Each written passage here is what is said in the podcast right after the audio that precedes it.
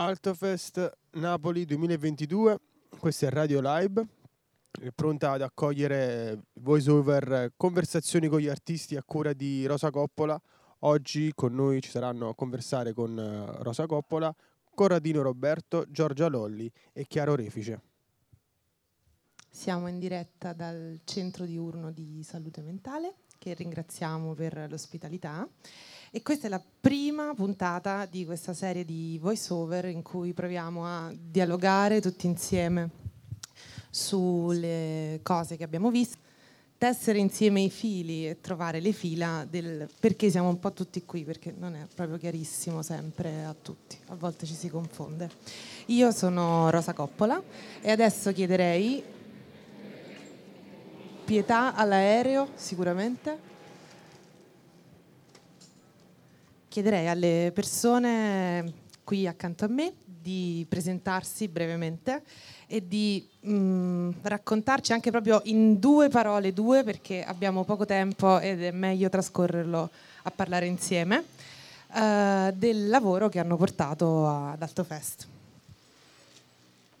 Tu stai mangiando? Prego. Ciao, io sono Giorgia, in questi giorni sono stata in residenza a casa di Giovanna con eh, un lavoro che si chiama Eufemia, è un lavoro di danza che però è una danza anche di parole e passo la parola. Aspetta, c'è una... Vai, vai, vai. Ciao, Roberto Corradino, ho portato questo diario di Pinocchio 20, 20, 20, 65, però le, le cifre sono scritte di continuo, per cui potrebbe essere 2 milioni 200 mila 65 come appunto 202030030345 Questo. Quanti fagioli ci sono nel barattolo? Io parlerò così in questo talk perché è il racconto migliore del, del lavoro in sé, nel senso che è un lavoro sul linguaggio e quindi sul deragliamento, su tutto quello che teoricamente ci raccontiamo, quindi preferisco utilizzare questo registro che fa tanto artista e anche questo è un deragliamento. Io sono Chiaro Refice, eh, ho preso parte all'esperimento mh, mm, Figital mh, mm, eh, insieme a Yotam a partire da un suo lavoro Emicrania 2x2 e siamo stati in residenza dieci giorni, abbiamo diciamo, annenato un lavoro nel quale io ho ritradotto nella mia casa il topic del suo lavoro, quindi l'emicranea come crisi, come diciamo, rottura delle certezze. Per me si è aperto un discorso anche collettivo rispetto al tempo presente e abbiamo lavorato in per un periodo in parallelo in solitudine per poi intersecare a distanza questi diciamo, due percorsi, eh, questi due lavori, uno nella mia casa, eh, che, nello spazio della mia casa materializzato come installazione e lui nella sua casa, quindi ritornando all'origine del suo lavoro che è nato durante la pandemia all'interno della sua casa. Ok, perfetto. Uh, dunque, in questa edizione... No, vai, dimmi, dimmi. No, no. Ah, ok. Pensavo che era il giro. No, no, no, no, no. Oggi siete voi i protagonisti, poi nelle altre puntate parleremo anche in maniera più approfondita con gli altri. Ovviamente qualsiasi input e intervento è il benvenuto, quindi alzate la mano e avrete un microfono.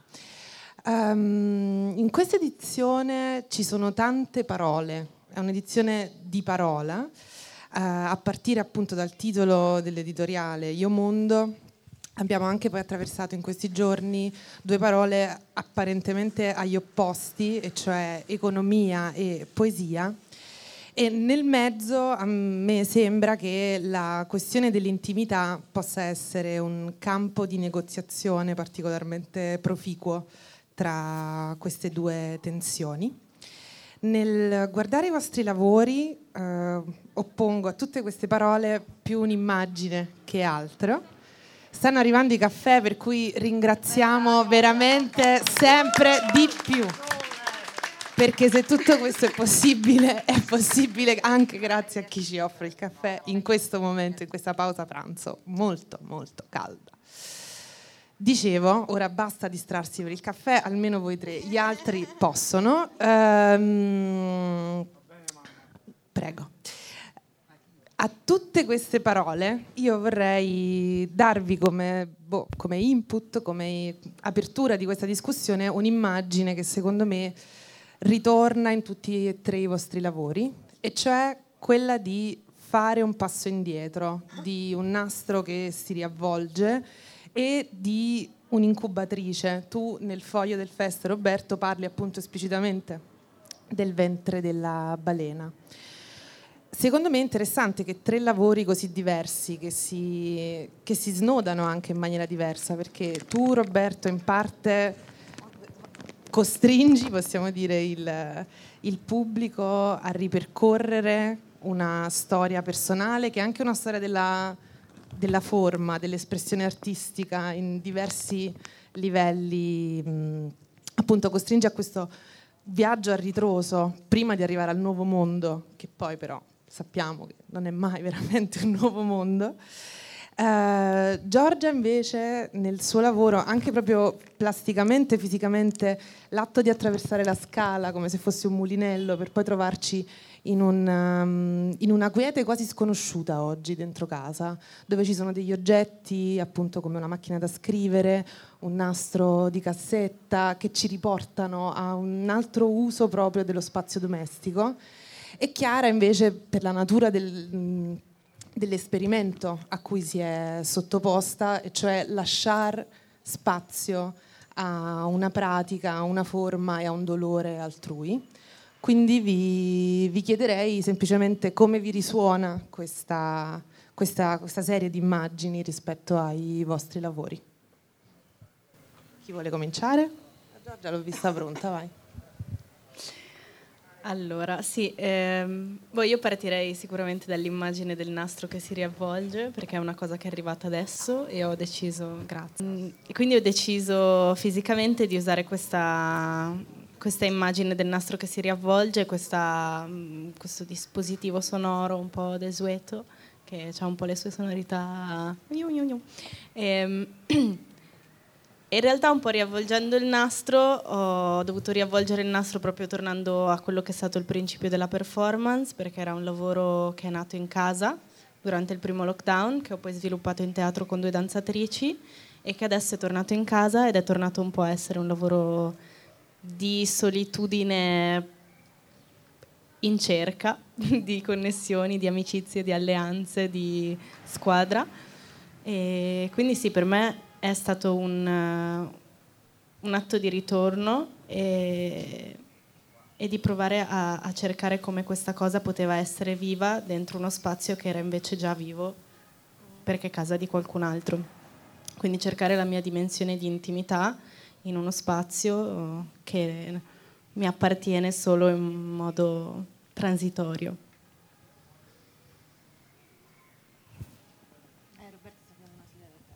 Intimità. Um, allora, um, non so se ho accolto diciamo, un dolore altrui, nel senso che comunque um, quello che, che, è avvenuto è che c'è stato un contatto e una riflessione soprattutto abbastanza estesa, quindi diciamo a partire dal lavoro di Yotam in chiave performativa. C'è stato un, un, un ritorno indietro, nel senso che comunque non è stato tanto lavorare su fare la performance sua a casa mia, ma è stato andare diciamo, all'origine del topic che è sicuramente un'esperienza personale di crisi. E quello che abbiamo messo in evidenza è l'idea, cioè è l'esperienza comune, quindi in qualche modo io ho toccato la mia esperienza, lui la sua, perché su quello che è eh, diciamo, una condizione di crisi in cui il corpo è preda di una forza esterna eh, e quindi fuori controllo quindi essere soggetti a qualcosa di esterno. Ehm, quindi il corpo come canale di qualcosa che, eh, che non è, possiamo dire, posseduto, possiamo dire, insomma, non perdere il controllo.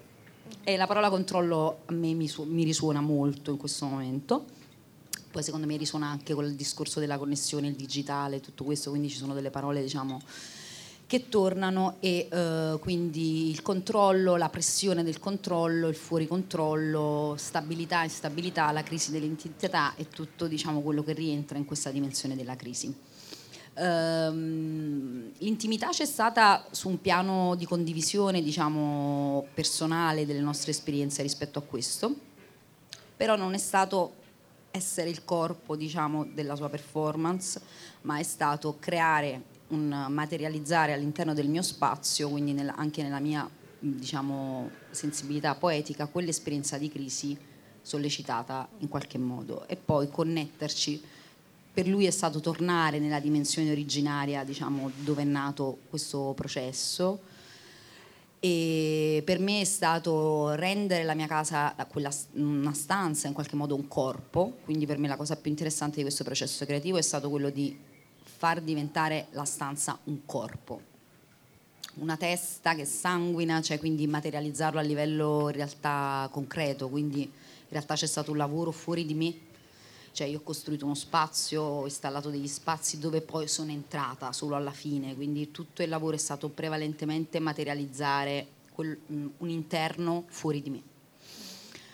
Quindi questo è, interess- è, stato interessante per me perché c'è una, un'analogia, no? cioè Bachelard dice rendere concreto l'interno e vasto l'esterno, quindi credo che ci sia stato in qualche modo il mio lavoro allargato la sua performance ad altre dimensioni e mh, lo, mh, ho vissuto lo spazio della mia casa, della mia quotidianità come invece un luogo eh, trasformato da un'interiorità rovesciata dentro come corpo.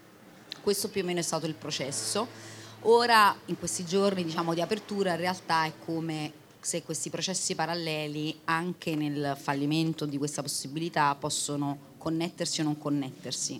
Cioè, questo è un po' il gioco, perché la connessione e la disconnessione del controllo della situazione ha a che fare, rispetto all'esperimento, con questa cosa. Quindi più che pensare a uno spettacolo abbiamo deciso di fare l'esperimento in maniera assolutamente esperimento, cioè con tutto il rischio che l'esperimento porta di avere dei punti di aggancio perché ci sono delle condizioni dove lui non può vedermi, quindi eh, non si tratta di comporre insieme, si tratta di lui è nella sua cecità, io nella mia e vedere se queste due perdite di controllo in qualche modo da parte di chi vede si incontrano, quindi è un esperimento in cui ci buttiamo tipo così cioè ieri dal punto di vista del progetto l'esperimento è fallito, dal punto di vista dell'esperienza per me è stato interessante perché non funzionava niente e quindi sono entrata in crisi e in quella crisi l'ansia, in quella crisi l'ansia che il programma non era quello e quello per me è stata l'esperienza di non avere assolutamente più il controllo della situazione, quindi poi reale, performativo, là entra in gioco come gestisci questo piano.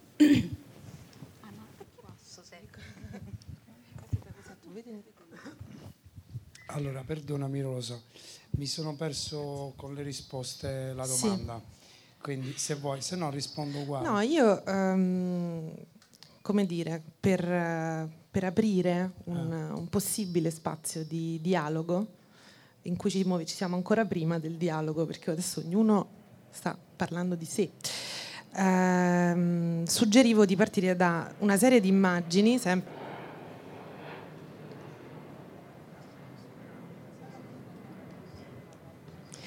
Dicevo, suggerivo di partire da una serie di immagini che a mio avviso legano dei lavori che sono sostanzialmente molto diversi perché hanno delle storie, delle gestazioni e dei percorsi proprio performativi, delle realizzazioni differenti. E le immagini che mi erano venute in mente erano quella di fare un passo indietro, di riavvolgere un nastro per entrare appunto in uno stato di incubazione. E mi ricollegavo alla tua immagine del ventre della balena meglio? Sì, quindi la domanda è come hai svolto... Diciamo, come ti pare, vai, interpretala vai, come vai. ti pare, non okay. è normativa. No, eh, eh, ecco, ecco, no, io quello volevo capire. No, perché io riesco sempre meno a parlare per, come dire, assiomi identitari, cioè intimità di chi? Di chi ti pare? No, non è una domanda questa. Eh, appunto. Eh. Cioè, non è una domanda, nel senso, intimità, cos'è? Non, non credo... Però io non ti ho chiesto una definizione sì, di sì, intimità. Sì, sì, sì, sì, cioè ci stiamo arrivando insieme, poi ognuno se la fa in testa a se stesso. Prego. Bello così però. Grazie. No, dico, eh, non credendo come dire, a questo essenzialismo e avendo fatto un lavoro sul linguaggio che per forza di cose, ess- essendo la macchina umana una macchina di memoria, di corpo, di mente, di, ma- di figura di sé, di autocoscienza, è tutte queste cose. Per forza di cose il meccanismo è eh, continuamente il nastro che si riavvolge. Cioè, il linguaggio purtroppo funziona così, non riesco a dire per fortuna, perché il linguaggio non può, eh, c'entra niente con gli alberi. Mm, Stefano Mancuso, che è un biologo, che cazzo è lui, che lavora sulle piante, sul linguaggio delle piante, su come comunicano le piante, su come... Ehm, ecco, antropomorfizza per spiegare quanto le piante siano diverse da noi e quindi per divulgare quello che è la società delle piante, il mondo delle piante, perché le piante probabilmente non hanno mondo, questo almeno in filosofia fino al 1950 era sottinteso, l'uomo ha coscienza, cioè chi gli ha detto, eh, se l'ha detto da solo. No, io, io penso e quindi ho mondo, le piante, gli animali non hanno mondo perché non riflettono, cioè non pensano più che non riflettono. Quindi con... Uh, vado un po' a casaccio. Sì. No, no, no, te, non era un... non mi sto... Ah, era un... Vado a un, casaccio. Ok, scusa. Vado a casaccio, non so cosa devo fare se uh-huh. non quando sto lì che accade. Uh-huh. Mi posso preparare quanto voglio, posso capire tutti i concetti del mondo, ma non... Uh, tanto per dirne una, ehm, entrando come dire, nel cuore del, del processo di lavoro, perché poi il processo è storico, cioè la produzione, la creazione di questa cosa che chiamiamo spettacolo, happening, performance, camminata. Ciao cara, siamo in voice over. Grazie. E, ehm, mi sono perso. Non mi sono perso. Vado a casaccio. No, vado a casaccio. Prendo la pausa. Per esempio, le condoglianze che io do alla fine sono nate perché c'era un tempo molto lungo, non qui, anzi devo ringraziare Paolo che non è presente, che è stato superlativo. Paolo è il party bagman di oggi e spero anche di domani. E sono nate perché il, il, tecnico che mi mandava la traccia eh, aveva sforato di... Ho detto, conta sentimento. Come si fa a contare a sentimento? Non si può contare a sentimento. Perché? Eh, spiegaglielo a un tecnico che ha un'identità, uh-huh. ha dei programmi di gestione dello spettacolo per cui manda tutto sul master in memoria. Si fa i suoi patch di luci e poi io non ci faccio un cazzo perché vado a casaccio. Quindi quanto è economico andare a casaccio e quanto è antieconomico avere tutto nella gestione? Se tu sai già tutto quello che devi fare che cazzo lo fai a fare? Cioè, non cioè, se non è un atto vitale quello che fai, come può diventare anche intimo, non intimità, anche economico? Ritorna il discorso sul linguaggio. Economia vuol dire la gestione della casa, della cosa comune, eh, però per noi economico ormai significa qualcos'altro, ma da sempre, probabilmente già da quando è stata fondata la parola, perché prima ci raccontiamo, come dire, idealmente, le comunità vivevano in questa uh-huh. sorta di stato di chissà chi è che l'ha inventato questa sorta di stato di natura in cui tutti erano d'accordo. Forse è più facile lì raccontarsi o dirsi che siccome non sappiamo cosa si dicevano, se si dicevano uh-huh. questi cosiddetti primi, prima di noi, uh-huh. quando non si scriveva, forse non è proprio così vero che si capivano. Io vedo una tensione in questo, non penso la possiamo vedere così mm, eh, detto, polarizzata. Parlo, no, ma infatti io ti devo fare la, da, da voice over cioè, per l'appunto. Eh. Eh, no, anche perché materialmente tu ti muovi in una drammaturgia aperta, che è un altro elemento che accomuna i vostri tre lavori, nel senso tu sostieni di andare a casaccio, ma in realtà il, l'opera che porti ha delle strutture in cui tu ti muovi liberamente, ma sì. vai a casaccio, cioè, perciò dico è una tensione tra due forze, cioè sì. è trovarsi uno spazio di libertà all'interno di un confine labile, leggero, ma fissato, posato. E questa è una cosa che ritorna molto in quello che diceva Chiara prima, cioè mi apro a questo esperimento, perdo il controllo, ma seguo comunque, ho idea di quello che sto facendo, perché altrimenti non potresti proprio verbalizzarlo e l'uso del linguaggio che fai sarebbe afasia. Può darsi che scontato il paradosso che se contesti il linguaggio stai parlando una lingua, quindi la poesia sperimentale cosiddetta esiste perché c'è la poesia tradizionale. Beh, noi esistiamo in relazione all'altro, cioè questo lo puoi fare a prescindere.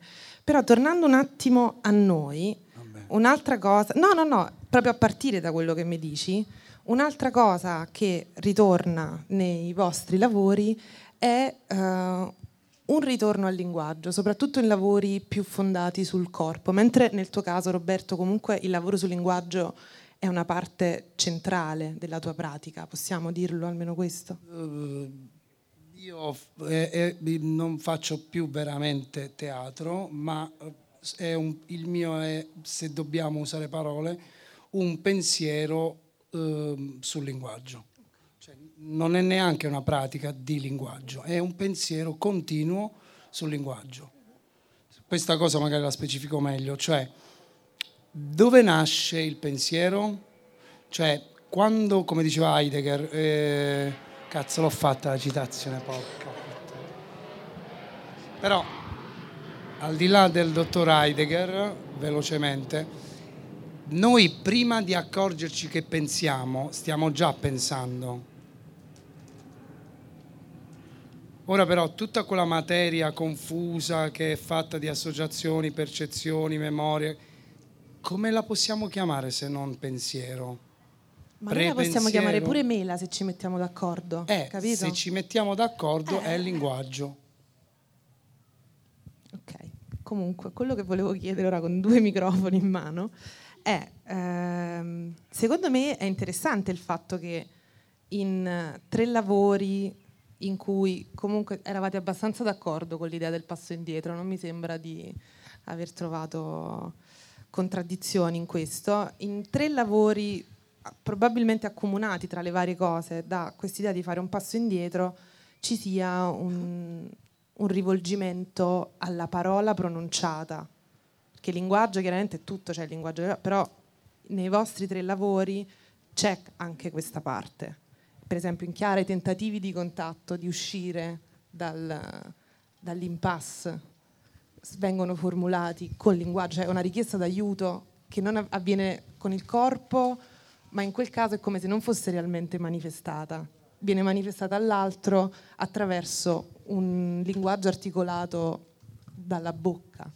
Nel tuo caso so, le parole sono costitutive nel titolo stesso, direi, del, del lavoro che porti, Giorgia, mi sto riferendo a Giorgia perché le persone non ci vedono e io me lo dimentico, e appunto come dicevamo invece in Roberto la, il pensiero espresso del linguaggio è una forma centrale della, del suo lavoro. Come, come mai, secondo voi? O comunque nel vostro lavoro, non lo so, poi se volete pure andare su speculazioni sugli altri, a me fa piacere. No, io non mi lancio in speculazioni anche perché non ho ancora visto il lavoro di mm, Chiara Iotam. E, boh, personalmente io ho sempre fatto danza e storicamente no, la ballerina no, non parla, no, sta zitta. E quindi mi faceva piacere in questa mia, eh, Eufemia, il mio primo lavoro, e mi faceva piacere in questo primo esperimento provare a,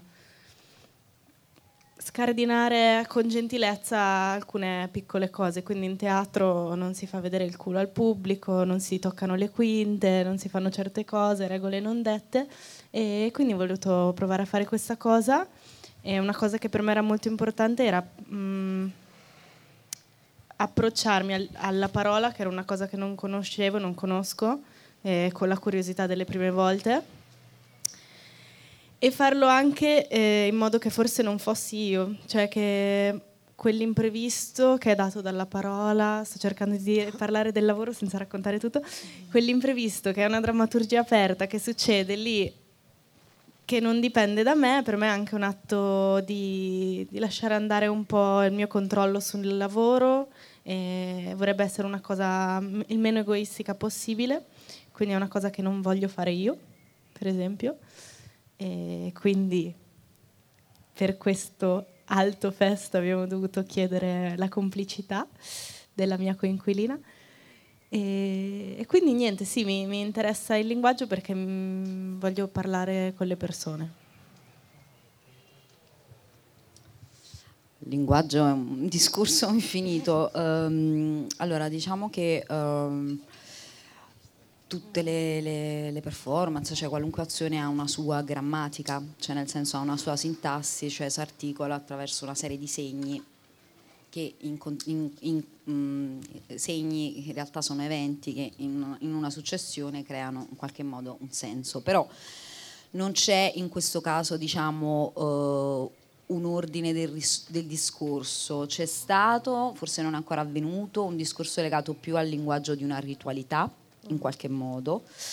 Uh, il linguaggio in cui si entra è sicuramente quello in qualche modo del, del sommerso, cioè dell'inconscio, nel senso che il discorso uh, diciamo sulla ferita e anche sul passo indietro, inteso come tornare indietro, è legato al corpo come memoria. Quindi nella performance Yotem c'era questo lavoro sul peso.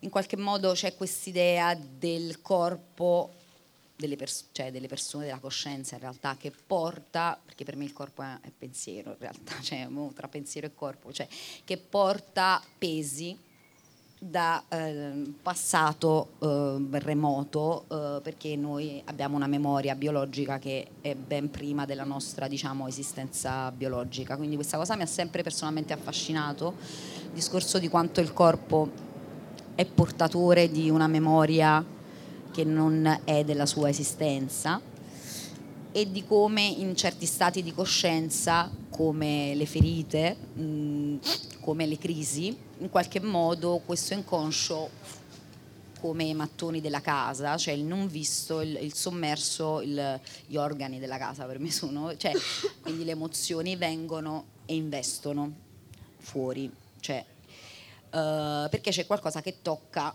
uno strato sotto che avviene presente e che chiama qualcosa che, eh, come dire, scopre. In questo scoprire c'è la ferita, c'è la vulnerabilità e quindi c'è tutto questo discorso sul peso, sull'idea che in qualche modo portiamo dei pesi e dei carichi che non sono nostri, questo diciamo rispetto al conflitto, rispetto al fatto di, di liberarsi dai pesi, questo a livello collettivo e a livello individuale. Cioè. Mm Uh, sul linguaggio l'idea di usare o di verbalizzare narrativamente siamo passati di lì, ma per, non era la strada, nel senso che volevamo più entrare nella sensazione fisica interna di che cosa può essere questa crisi, questa emicrania, questa rottura. Uh, quindi il linguaggio che si è costruito per me è stato, ripeto, spaziale, cioè nel senso è stato immagini più che altro, quindi a un certo punto è come se l'immagine, che è chiaramente legata alla materializzazione di un discorso poetico che è fuori dall'ordine del discorso significato, ha preso il sopravvento dentro, quindi sono immagini, il corpo in azione all'interno di quello spazio sono immagini che si mischiano tra le sue, che chiaramente in una dimensione video, quindi dove l'immagine è molto forte, e io che attraverso quella dimensione che ho creato spaziale, comunque con il corpo della stanza, della casa, creo immagini. Cioè. Però il corpo è solo un canale radio, cioè interno ad un corpo che per me è la casa. Il, vabbè, poi c'è tutto il corpo nel corpo, siamo, la testa nel corpo, perché quando si apre quel, quella fessura che ci collega siamo noi siamo nel suo corpo, però siamo anche diciamo, due spazi collegati, siamo due, due corpi stesso, nella, nella, stessa situazione, in uno spazio collegato, quindi poi ci sono vari diciamo, step dentro il processo. Però il, il linguaggio è tante cose. Io vorrei chiedere se ci sono domande, interventi, impulsi in platea. Maurizio, Maurizio.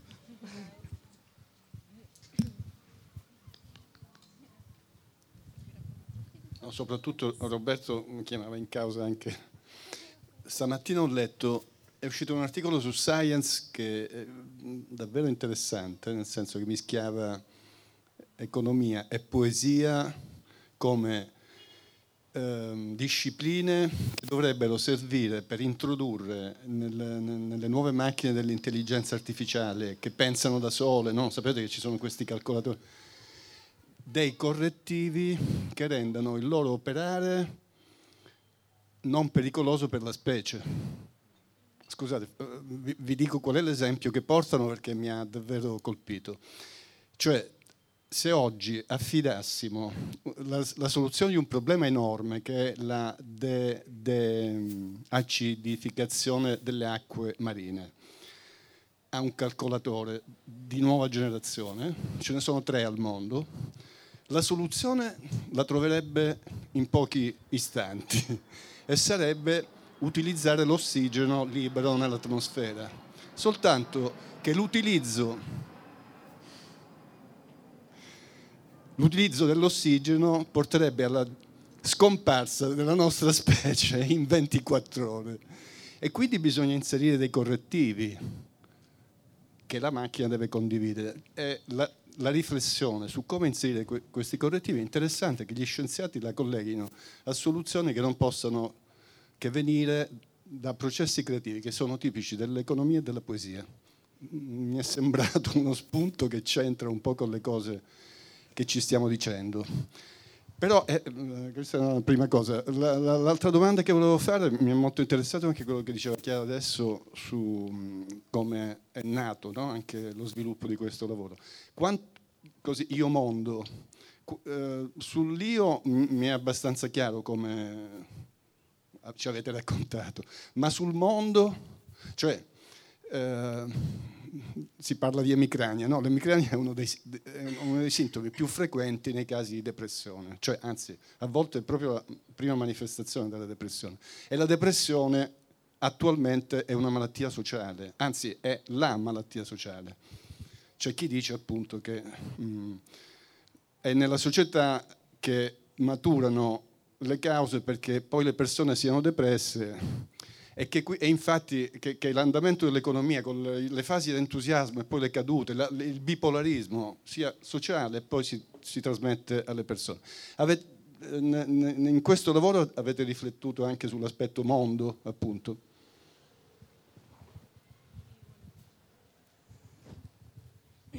Allora, sul... Cominci, vuoi cominciare tu?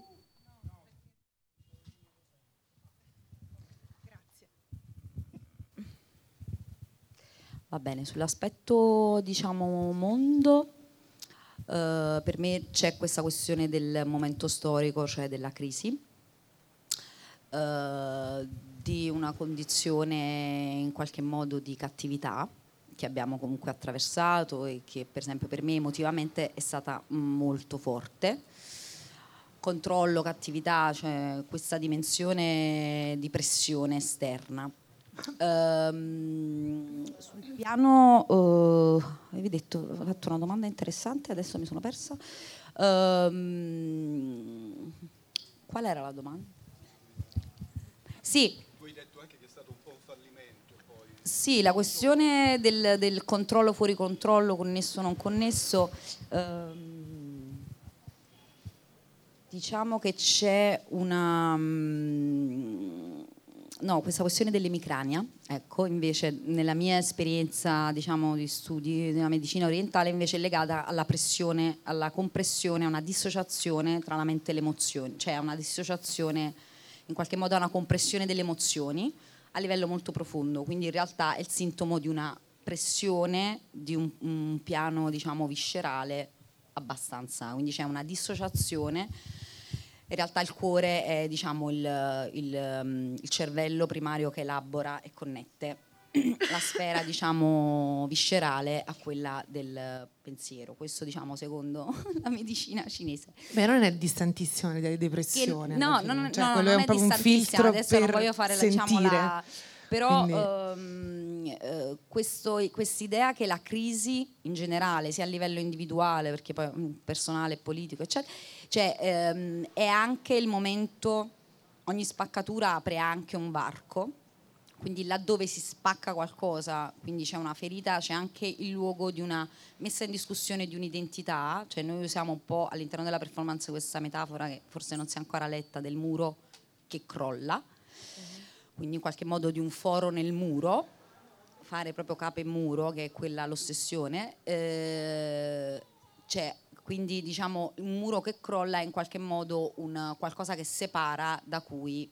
che separa te dentro di te da qualcosa di te o te dall'altro e quindi che crea un canale, una possibilità comunque di attraversare nella nostra performance in un senso catartico qualcosa e quindi di mettere in discussione l'identità che è un po' l'immagine di te che tu ti sei costruito, l'immagine del mondo credi, credi, di cui credi di fare parte. E questo secondo me sia a livello singolare che a livello generale è qualcosa che in questo momento sta avvenendo, cioè la rottura di un sistema e di un ordine. Poi diciamo da qui possiamo quindi la crisi come rottura di un, di, un, di un, muro, di un'identità e la trasformazione che questa cosa può portare. E, diciamo, penso che siamo canali nell'io mondo, cioè l'io è solo un'idea comunque un, un'immagine di te e quindi è tutta una scoperta di te con tutto quello che sei, che non, sicuramente non è limitato all'identità che credi di avere, né come artista, secondo me, né come, quindi come persona. E sento una, diciamo, un parallelo tra un'esperienza interiore molto forte e come questa esperienza sta parlando di una dimensione, diciamo, anche cosmica, secondo me. Cioè, proprio planetaria in questo momento. Perché la cosa più forte per me della pandemia è stata che secondo me ci siamo trovati a ripensare o riviverci nel, come esseri umani di fronte alla morte, quindi nel... A fare un passo indietro. A fare, sì. Chi va? Allora, pandemia, passo indietro. Aereo, sempre, Aereo. sempre avanti invece l'aereo. E io mi sono trovata a iniziare a lavorare a questo progetto quando c'è stato diciamo, il periodo delle seconde chiusure, zone rosse, zone arancioni, arancione rossa. E in quel periodo per me è stato molto assurdo trovarmi a lavorare quando tanti dei miei colleghi erano a casa e io ero in residenza in questo borgo meraviglioso con due mie carissime amiche a fare le torte, le danze insieme. Quindi sicuramente per me la dimensione del mondo è lo spettatore e le persone con cui condividi questa esperienza e l'ho sentito molto forte ieri, appunto che abbiamo fatto la prima, come ho detto ieri, prima prova aperta, no, primo esperimento con, con, Giovanna a casa sua e mm, sentito, ho sentito questa dimensione di prossimità molto importante per il mio lavoro e per quel discorso dell'intimità, che non, non, ho capito se è la mia intimità o la nostra intimità o la nostra intimità condivisa. Quindi eh, da un lato c'è quello e dall'altro lato una cosa che per me è molto importante nel mio essere io mondo è l- la mia dimensione di donna. E in questo lavoro per me è anche molto forte perché passa attraverso la macchina da scrivere che è un oggetto che per me storicamente segna un po' il rapporto tra la donna, la tecnologia, il ruolo della donna, se è lo stesso, se è cambiato, non lo so, quindi eh, per me la riflessione rispetto al contesto passa anche attraverso il mio rapporto con quell'oggetto. Allora, ehm, io non credo che il mondo esista, Chiaramente Così. è una posizione politica e quindi il mondo evidentemente esiste, ma eh, io lo contesto. Cioè, non, proprio non mi interessa. Sta parlando l'artista. Mm. che mh, non associo assolutamente alla persona perché tutte le volte che associo l'artista alla persona eh, io purtroppo eh, faccio male, faccio male come artista e faccio male pure alla mia persona perché sono una cattiva persona. Persona in latino vuol dire maschera. Probabilmente viene da fersu, etrusco, era il dio degli inferi, quindi bisognava figurarlo in un modo. Cattivo vuol dire catturato. Sono una cattiva persona. Quindi sono una maschera catturata. Se io associo la mia maschera, mia dell'artista, alla persona, sono fottuto. Quindi quella cattiva persona che è l'artista non può concepire un mondo che non sia il suo assoluto privato. Quindi uh, per non me il mondo zone di permeabilità. non esiste. Cioè, è sempre tutto così diviso a compartimenti stagni? Ti ho detto, è una posizione politica, quindi non- io devo contestarlo il mondo, perché se no come faccio a smontarlo il linguaggio? Come faccio ad andare a casaccio a imputtanarmi o a sputtanarmi? Come faccio? Non lo so fare, sono una macchina linguistica, sono biograficamente nel linguaggio, sto qui, cerco di tradurre, tradurre, tradurre, ma non posso tradurre tutto. Provo eventualmente a fare quello che hanno fatto tutti, sempre nei nostri racconti mitici, tutte le prime scimmie antropoidi che hanno detto ah, questo è fuoco. Hanno inventato i nomi come Adamo con gli animali. Detto questo, vogliamo parlare di convenzione? Parliamo di convenzione. Io però non, non amo le rassicurazioni perché l'uomo ha questo problema c- centrale. Ogni volta che nomina una cosa pensa di averla in suo potere.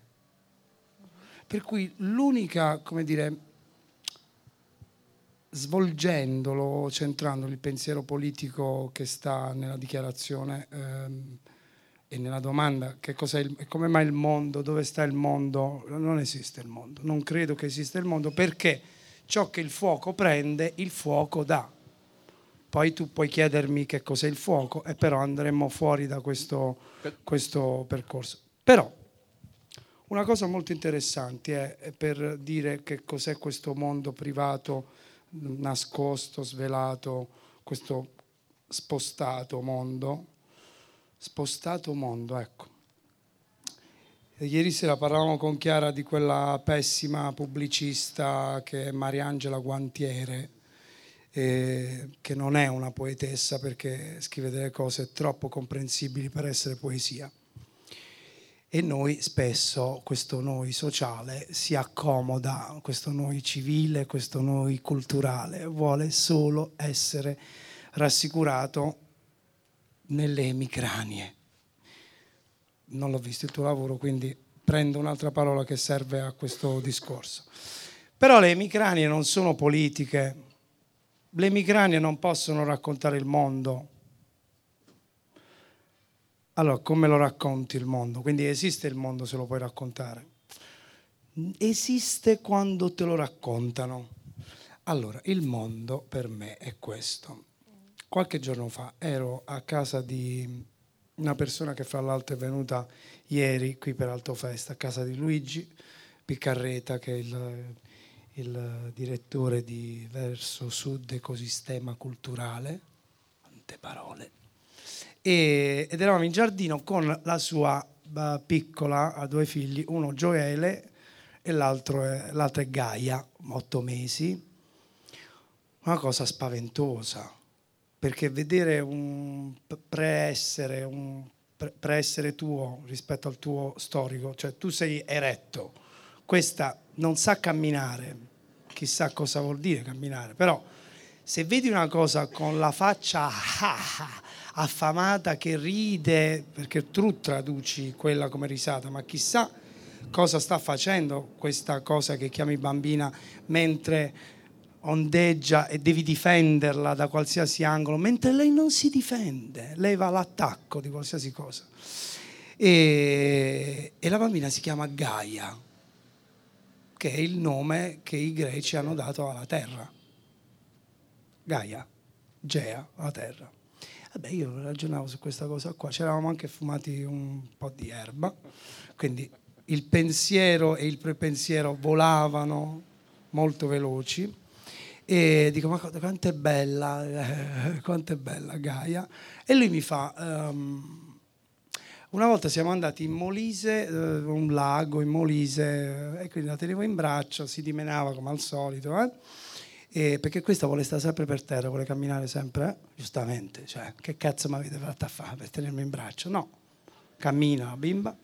E, e si passa una donna anziana, molisana, e fa, dice, uh, un driananna. Chiaramente uno dice, sarà una parola della lingua di qui, e, e, e Luigi chiede, signora che vuol dire un trianna? E la vecchia si ferma, dice, eh, dice, dice, eh. Poi spiega, ehm, tutto il creato. Ecco, questo può essere più o meno, come dire, il mondo. Non so se Maurizio ha no, una replica. Vo- tra l'altro io sono d'accordo con quello che stava dicendo, però mi sarebbe complicato spiegare perché. Mm-hmm. Cioè, non complicato, lungo. Mm-hmm. Penso, perché è un dibattito... No, il fatto è che... che Scusami, vai. No, no, che riguarda il ruolo dell'arte. No? Cioè, è chiaro che un artista non può proporsi di cambiare la società, perché se questo diventasse il suo modo di lavorare, probabilmente non sarebbe un artista. Parlo non solo del teatro ma appunto mh, non abbiamo il tempo. No, esatto, perché se è vero che non esiste il mondo, il tempo esiste comunque e noi ci siamo dentro. E quindi tra pochissimo comincia la proiezione del film di Giuseppe Valentino che eh, io userei con una io, che io ho visto ieri e che vi consiglio di vedere che userei per concludere con una frase che mi ha colpito molto ed è una frase che Charles Coroneo l'anno scorso a un certo punto dice a Chiara, che però vista così mi è sembrata una massima esistenziale quasi, e cioè ora che conosci la musica puoi non avere fretta. Questa voice over la concluderei così oggi. Quindi grazie a Chiaro Refice, a Giorgia Lolli e a Roberto Corradino e a tutti voi per la pazienza e l'ascolto, al centro diurno di salute mentale per accoglierci ogni giorno e ci vediamo domani. Buon Alto Fest.